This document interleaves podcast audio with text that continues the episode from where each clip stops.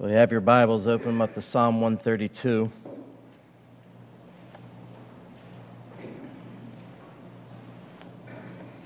We'll be looking at um, different passages today. The focus, of course, will be on Psalm 132. You'll see what I mean in a moment. I'll be reading the whole psalm. Hear now the word of the Lord. Remember, O Lord, in David's favor, all the hardships he endured, how he swore to the Lord and vowed to the mighty one of Jacob, I will not enter my house or get into my bed. I will not give sleep to my eyes or slumber to my eyelids until I find a place for the Lord, a dwelling place for the mighty one of Jacob. Behold, we heard of it in Ephrathah. We found it in the fields of Jaar. Let us go to his dwelling place. Let us worship at his footstool. Arise, O Lord, and go to your resting place, you and the ark of your might. Let your priests be clothed with righteousness, and let your saints shout for joy. For the sake of your servant David, do not turn away from the face of your anointed one. The Lord swore to David a sure oath from which he will not turn back. One of the sons of your body I will set on your throne. If your sons keep my covenant and my testimonies that I shall teach them, their sons also forever shall sit on your throne. For the Lord has chosen Zion, he has desired it for his dwelling place. This is my resting place forever. Here I will dwell, for I have desired it. I will abundantly bless her provisions. I will satisfy her poor with bread. Her priests I will clothe with salvation, and her saints with shouts of joy. There I will make a horn to sprout for David. I have prepared a lamp for my anointed. His enemies I will clothe with shame, but on him his crown will shine. Father, we pray that you would now illumine our hearts and minds to receive these truths found in this psalm concerning our Savior. In Jesus' name, amen. Well, before the, the pilgrims landed in Massachusetts, another group came to America, and they were also seeking religious freedom. In 1562, Jean Ribault was sent from France to Florida in order to explore the area and begin a new colony. And he sailed with three ships, and they carried 150 people known as the Huguenots. They were the French Protestants. France wanted to control this new land and drive out the Spanish settlers. Uh, Ribault and the Huguenots, though, they wanted to be in America for religious freedom. And they landed in St. Augustine in 1562, but then they, they went further up north and found a river that they, it was called St. John's River. And at the mouth of the river, Ribault built a stone monument to mark his visit and to claim that spot for France. It was called Fort Caroline in what is now known as Jacksonville, Florida. And it was established to be a haven for the Huguenots with the hope of reaching the nation with the gospel. However, in God's providence, what happened was uh, they didn't find that dream to come true. They never realized their dream. Why? Well, the Huguenots at Fort Caroline were martyred at the hands of the Spanish, and Jean Ribault died. Now, why do I share that story? Well, the reason I share it is because it's reported that at his martyrdom, at his death, Ribault was chanting Psalm 132. He was literally begging God to make this nation, our nation, a, a dwelling place for his presence.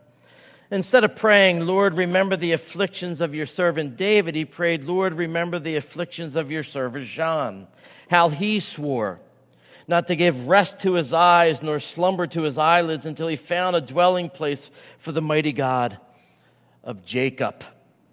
And so he was facing martyrdom. They were about to kill him, and he is chanting Psalm 132. And see, beloved, that is passion. It, it, it's passion, and more importantly, it is, it is the right passion.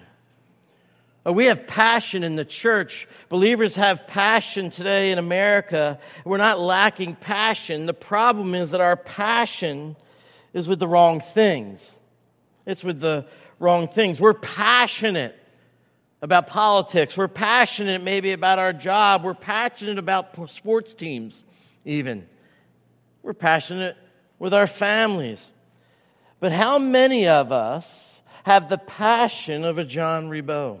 How many of us are passionate about God? How many of us long for and plead for God to meet with his people? You see, that's what Psalm 132 is about. It's a passionate plea for the presence of God. And in this passionate plea, in his prayer, the psalmist shares a particular passion. It's a passion for the church. That is, it's a passion for God's dwelling with his people, assembly, coming together and worshiping God. It's a, it's a passion for being in the house of God. He has a passion for the place where God promises to dwell with and meet with his people. That's what we're going to find in Psalm 132. Now, Psalm 132 is what's called a psalm of ascent. In the Old Testament, there were 15 psalms called the Psalms of Ascent, or pilgrim songs. Some call them Psalm 120 to Psalm 134. And, and the psalms were sung as the worshipers made their way to Jerusalem during the three great festivals the Passover, Pentecost, and Tabernacles. And so they would sing these psalms. And the longest of these Psalms, these Psalms of Ascent, is Psalm 132. And in Psalm 132, what you have is a reflection upon 2 Samuel chapter 6 and a reflection particularly on 2 Samuel chapter 7. That's what the psalmist is singing about, the information we find there. Now, 2 Samuel 6 explains how David brought the Ark of the Covenant back to Jerusalem. The ark had been in the land of Jaar for over 20 years. And we're told that in 1 Samuel chapter 7 verse 2. And in 2 Samuel chapter 6, we learn that how David brought the ark and, and then transported it. Look at verse 1 uh, look at verse 6 of, of Psalm 132. We're told there, that's where it's referring to this whole thing that happened in 2 Samuel 6. We found it in the fields of Jaar. And it goes on to about verse 8 to verse 10 to talk about that event. So, one of the main things that it talks about, or one of the things that it's speaking on, is a reflection upon the bringing of the ark back to Jerusalem. But that's not the main thing. Uh, the main thing is what is found in 2 Samuel chapter 7. And 2 Samuel chapter 7 is probably, now I know I say this a lot, but it's probably the most important passage in all the Old Testament or at least it is surely one of them. There we find God establishing his covenant with King David. We read there that the David, in, in 2 Samuel 7, David has this desire to build a house for the Lord, for God to dwell in, a temple to be worshiped in. But God responds and says, No, no, I'm, I'm going to build you a house, he says. In verses 10 and 11 of 2 Samuel 7, we read, I will appoint a place for my people Israel, and I will plant them, so that they may dwell in their own place and be dis- disturbed no more. And I will give you rest from all your enemies. Moreover, the Lord declares to you that the Lord will make you a house. David was about to do something for God. He, he wanted to do something for God, and God comes to him and says, Rather, I'm going to do something for you when your days are fulfilled and you lie down with your fathers, this is verse 12, I will raise up for your offspring after you, who shall come from your body, and I will establish his kingdom. And then in 2 Samuel, we continue to read, He shall build a house for my name, and I will establish the throne of his kingdom forever. I will be to him a father, and he shall be to me a son. When he commits iniquity, I will discipline him with the rod of men, with the stripes of the sons of men. But my steadfast love will not depart from him as I took it from Saul, whom I put away from before you. And your house and your kingdom shall be made sure forever before me. Your throne shall be established forever. That's 2 Samuel 7 12 to 16. And so a promise is made that a son of David will sit on the throne forever. And so it's in light of these two events in 2 Samuel 6 and 2 Samuel 7, and in particularly in light of the covenant that God makes there in 2 Samuel 7, the psalmist constructs this song. He's taken those events and what we learn from the word there in those two chapters, and he constructs this psalm. He constructs this song. And, and, it follows the same pattern that we found in 6 and 7 of 2 Samuel. David proposes for God to build a house, to build God a house. That's what we're going to read about in Psalm 132, 1 and 10. And then only to find out that God was propose, uh, proposing to build David a house. And, and not only that, but to establish his throne forever. That's what we read in verses 11, 18. And so you have David's oath. Look at verse 1 and 2 of Psalm 132. Remember, O Lord, in David's favor, all the hardships he endured, how he swore to the Lord and vowed to the mighty one of Jacob. And that oath is balanced with the Lord's oath. Look at verse 11. The Lord swore to David a sure oath from which he will not turn back. And so you have David's oath and his passion for fulfilling that oath that he's made, and then it's followed by God's oath and his promise to fulfill the promise that he made in verses 11 18. And so that's how the psalm is outlined. It's a plea by David, as it were, for God's presence and the promise then of God's presence. And the psalmist, what he does is he makes this request based on the covenant promise. And God responds to the request in this prayer, in this praise, in this song by, by, uh, by remembering his covenant promise. And so you see, as the, as the Hebrew pilgrims made their way up to Jerusalem, up to Mount Zion, they trusted that when they arrived, God would meet with them because he made a covenant promise with them. And, and, and that's what we find here. What is so fascinating, though, about this psalm, among other things, there are a lot of things fascinating about it, is the fact that God answers the psalmist's plea uh, uh, but it, it, it, he enlarges it, as it were. In each case, what God does is do them one better. And so, think about it. In verse 8, what do the people pray? They ask God to come to his resting place as the ark was brought to Jerusalem. In verse 14, God says that he will establish it as his resting place forever and ever.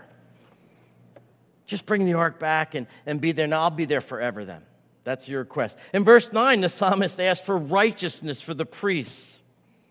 In verse 16, God promises to clothe the priest with righteousness, with salvation. And again in verse 9, the psalmist asks that the saints might sing for joy. Well, in verse 16, God promises that the saints, and this is according to uh, the, the NIV, will ever sing for joy. There's this heightened fulfillment this heightened fulfillment. Do this, I'll do it forever. Give them joy, I'll give them joy forever. And this heightened fulfillment of the prayer teaches us several things. Let me just share two of them, practical things. First, remember this God is able to do far more abundantly than all that we ask or think. That's what Paul teaches us. That's what we see in the Psalm. They ask for one thing, God does more. Uh, so, in those moments when we, we kind of face hardship, right? We're, we're struggling with something. When things don't look good, they look bleak. We need to remember what? That the Lord is a covenant keeping God. He will not break his vow. And so, there's never a reason for us to lose hope. Oh, things may look hopeless, but there's never reason to lose hope. And so, we must pray what? We must pray back the promises of God. We must remind him of his covenant that he made with us. We must plead the promises, and he will answer how? Far more abundantly. And so that's one lesson. Another lesson I want to look at. Now, this one's going to where, where the sermon's a little different. It's going to require a little Bible study. But it's important that we make the connections here. Another lesson is that this heightened fulfillment points beyond the situation of the psalm and looks to the future. Ultimately, it, points to Christ. Even the rabbis the Jewish rabbis recognize that the second half of this psalm, at least, uh, speaks about the Messiah. Christ is the fulfillment of the psalm. God did remember his covenant promises for the sake of David and did not reject the anointed one, as verse 10 says. The oath God swore, one of the sons of your body I will set on your throne, as verse 11 says, is fulfilled in Christ. Christ is the son of David. We're told that, right? In the very beginning of the Gospels, in Matthew 1 1, son of David, in the genealogy, he's also the horn to sprout for David. We read that in Psalm 132 17. Remember the birth of John the Baptist? Zechariah, John the Baptist's father, uh, proclaimed this Praise be to the Lord, the God of Israel, because he has come and has redeemed his people. And here's what he says He has raised up a horn of salvation for us in the house of his servant David. Now, what's the horn? The horn's a sign of strength. And he's saying that is Jesus. That's a fulfillment of Psalm 132 17. Jesus is mighty to save. Well, as I mentioned, the psalmist says David uh, wasn't only promised a son, was he? Not just a son, but a king, someone who will sit on his throne. And see, David, Jesus is the Davidic king who sits on the throne of David forever. Remember, it is crucifixion. Pilate's questioning him. And Jesus responds to Pilate, who asked if you were a king. And Jesus says, You say that I am a king. For this purpose I was born. And for this purpose I have come into the world. John 18, 33 to 37. The purpose of Jesus coming to the world, he says, is to be king. He is the King of kings and he is the Lord of lords, Revelation 19 16. This is one reason why, by the way, understand one reason why the second person of the triune God had to take on human flesh. This is why he had to be both God and man.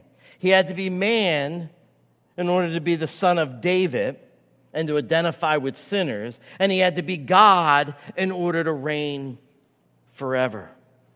And so only Jesus could be the fulfillment of this promised Davidic king. And there's more. The psalmist here in, in verses 6 to 8 sings about that earthly ark I told you about. They brought the earthly ark back, the resting place and dwelling place of God. Well, that earthly ark was a copy of the heavenly one, the heavenly reality. In Hebrews chapter 8, verses 1 and 2, we read Now, the point in what I am saying is this we have such a high priest, one who is seated at the right hand of the throne of the majesty in heaven, a minister in the holy places, in the true tabernacle that the Lord set up, not man. See, Christ fulfills this earthly image of an ark. What did the ark, what did the tabernacle, what did the temple represent? It represented the dwelling place of God. Eh, eh, of God dwelling with his people. And Jesus fulfills that at his birth. It is announced what? That he's Emmanuel. What's that mean? God with us, God dwelling with us. John tells us the word became flesh and did what? Tabernacled. He dwelt with us. And he carries out his ministry on earth, not, not as an earth on an earthly tabernacle, but a heavenly one, we're told. He defeated his enemies, as we read in Psalm 132 18. And having defeated them, how? On the cross, he now sits on the throne of God, reigning until all his enemies are under his feet. We're told that in 1 Corinthians 15. You see the back and forth. See, Christ reigns from Zion. He has chosen Zion as his desired dwelling place. That's what Psalm 132 13 says. And Hebrews tells us that we, his people, have come to Mount Zion, to the city of the living God, the heavenly Jerusalem. And we've come to Jesus, the mediator of a new covenant, and to the sprinkled blood that speaks a better word than the blood of Abel. That's Hebrews chapter 12. Now, here's what I want you to think. I know it's a lot of back and forth, but you'll, you'll see. In the Old Testament, where was that blood that we just read in Hebrews 12 sprinkled? It was sprinkled on the mercy seat that covered what? The Ark of the Covenant. And that was in the Holy of Holies. Once a year, the high priest would enter and he would sprinkle blood, which he offered for himself and for the people to cover their sins. But, and this is what Hebrews chapter 9 tells us, when Christ appeared as a high priest, of the good things that have come, he went through the greater and more perfect tabernacle that is not made with human hands, and he entered once and for all into the holy places, not by means of the blood of goats and calves, but by means of his own blood, thus securing an eternal redemption. You know what the thing is about the Old Testament priest? He had to keep going back in every year every year. And he had, to, he had to spill that blood not only for the people, but for himself. But Christ, he, on the other hand, secures our salvation by his blood once. Therefore, he is the mediator of a new covenant, so that those who are called may receive the promised eternal inheritance, since a death has occurred that redeems them from the transgressions committed under the first covenant. Now, that's a lot to swallow. And if you didn't follow it, I'm not surprised. Uh, there's a lot of kind of back and forth there Old Testament, New Testament. We talk about these priests, the high priest, the priest, blood and arks and mercy seats and tabernacles and covenants. But I want you to get the gist of it. And here's the main point Christ, Christ is the fulfillment of it all. Christ is the fulfillment of it all. In Christ, the horn of God's salvation is raised. In Christ, the Davidic king reigns forever. In Christ, God rests with his people. Christ is the tabernacle. Christ is the ark. Christ is our mercy seat. He clothes us in his righteousness. He's the mediator of a better covenant. He reigns from the heavenly Mount Zion. And it's from there that he pours out his blessings of salvation upon his covenant people just as verse 15 of Psalm 132 tells us. Christ, Christ is the fulfillment. And so, do you understand? The psalmist's passionate plea for the presence of God that we started with turns out to be a passionate plea for the presence of Jesus. For, for his presence in our life, for his presence in our church, for his presence throughout the nation. See, that is how God answers the psalmist's prayer. He does him one better. Dwell with me. And he gives him Jesus. And because of this, the saints of God, says verse 16, can shout for joy as we await his final triumph at, his second coming, when our salvation will actually be made complete, when the dwelling place of God will, will be forever with his people, we can shout for joy in the meantime. Now, we get a, a, a picture of this, of what's happening here and what we're reading about and is being, in a sense, uh, prophesied about in Psalm 132. We get a picture of it in the future in, in Revelation 21. If you have your Bibles, turn to Revelation 21.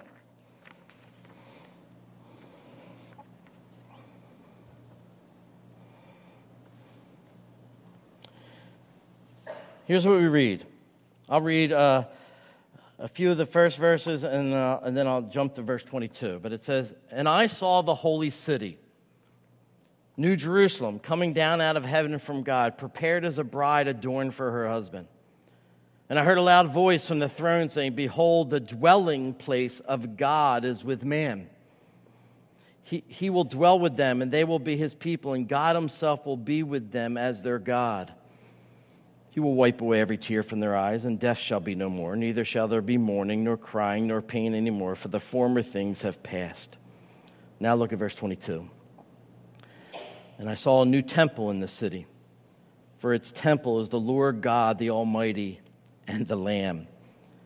And the city has no need of sun or moon to shine on it, for the glory of God gives it light, and its lamp is the Lamb.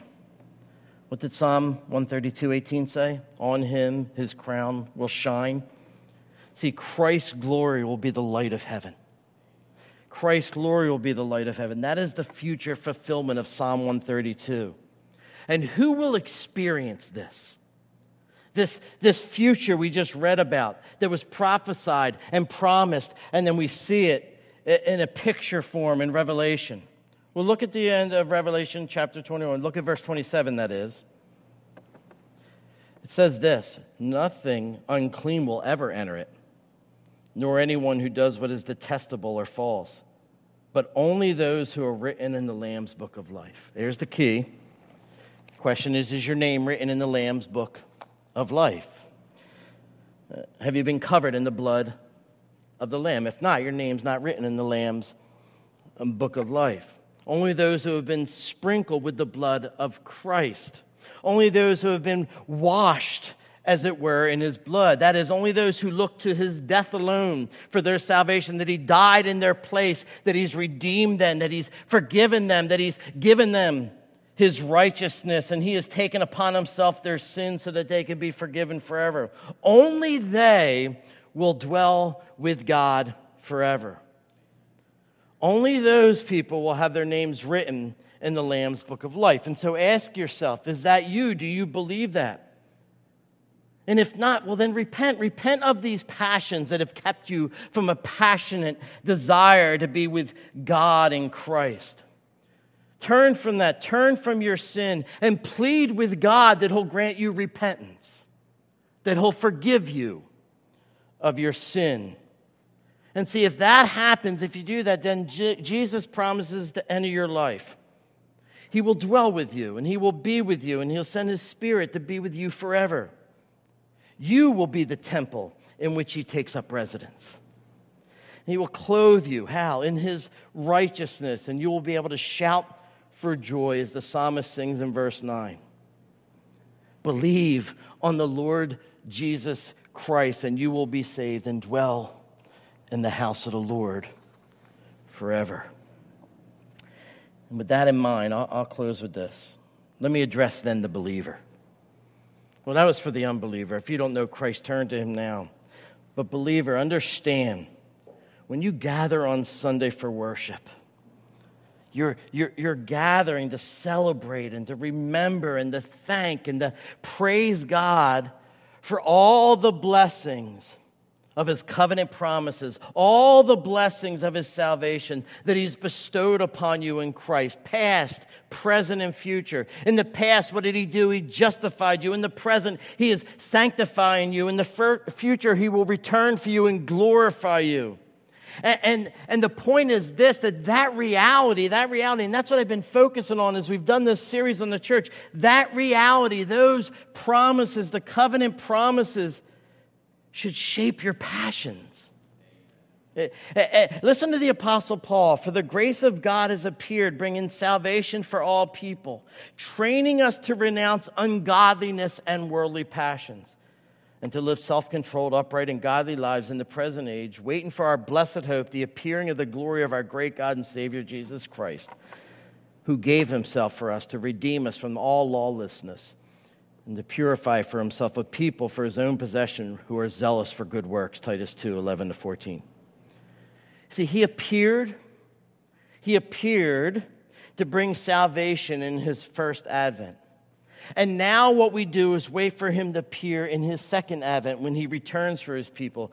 And in, the meantime, we need to be stirred up to renounce these worldly passions and be passionate about being in the presence of God.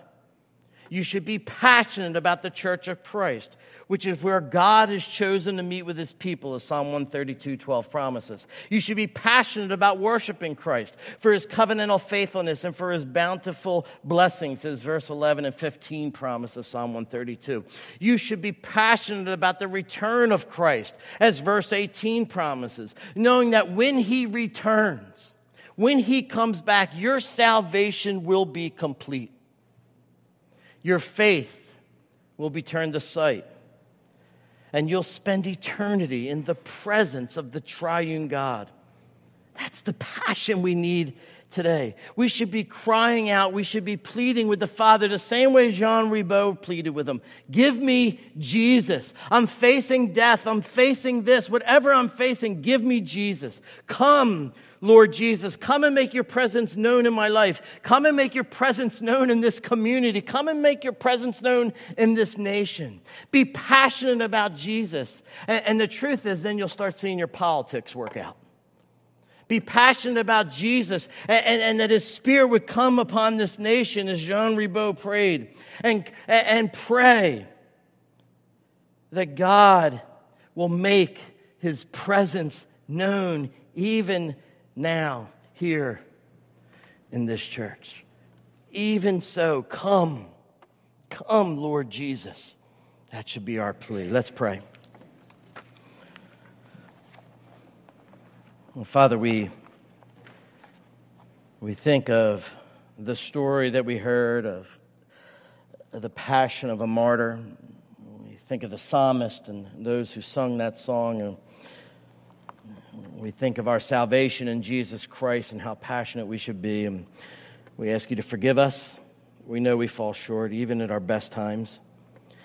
And yet we pray, Lord, that you would uh, put a fire within us you would send your spirit, that we would have a passion for being in your presence. And we pray in Jesus' name. Amen.